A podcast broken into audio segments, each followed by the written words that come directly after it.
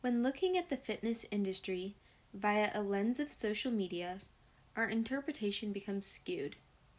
Whether you see the typical Instagram fitness models perfectly poised, or even the latest exercises to, quote, tone up and get the ideal body in time for summer.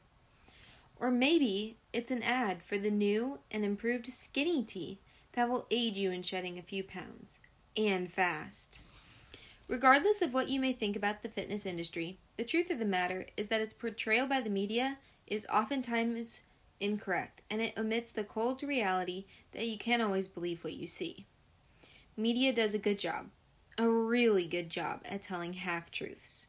It is the half truth when you see the fitness model all poised and perfect, they omit revealing that it A either took months of dedication and work to get where they are, or B, it's the really amazing Photoshopper that's behind the scenes, adjusting everything so it's just right. Those who are educated in the world of nutrition and health or are frequent gym goers understand these messages and the false information that it leads on.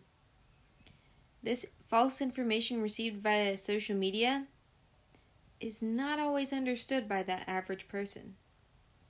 It can become difficult or even near impossible for a typical person to discern the edited photos that they see on Instagram from those who put in the work, the sweat, the blood, and the tears into achieving that physique.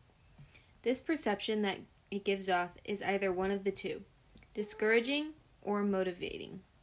For some, it can cause a feeling of self worthlessness and unattainability as they view photos like these and find themselves never able to look like that. It can cause them to be even less likely to want to work out, as they might think, What's the point? I'm never going to look like that.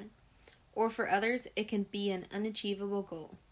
They idolize that picture they saw on social media and that dream physique, and they spend hours upon hours slaving away at the gym perfecting every macro, striving to look like those they see upon social media.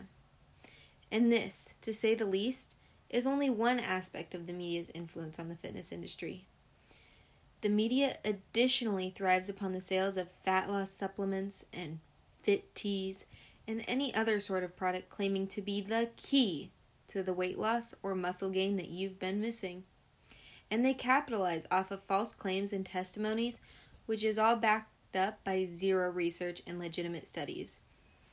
This side of, quote, fitness can cause consumers to underestimate the reality and truth that in order to see improvements in your health and physical state, it takes time and dedication, which is ultimately the main aspects the media strips away. It makes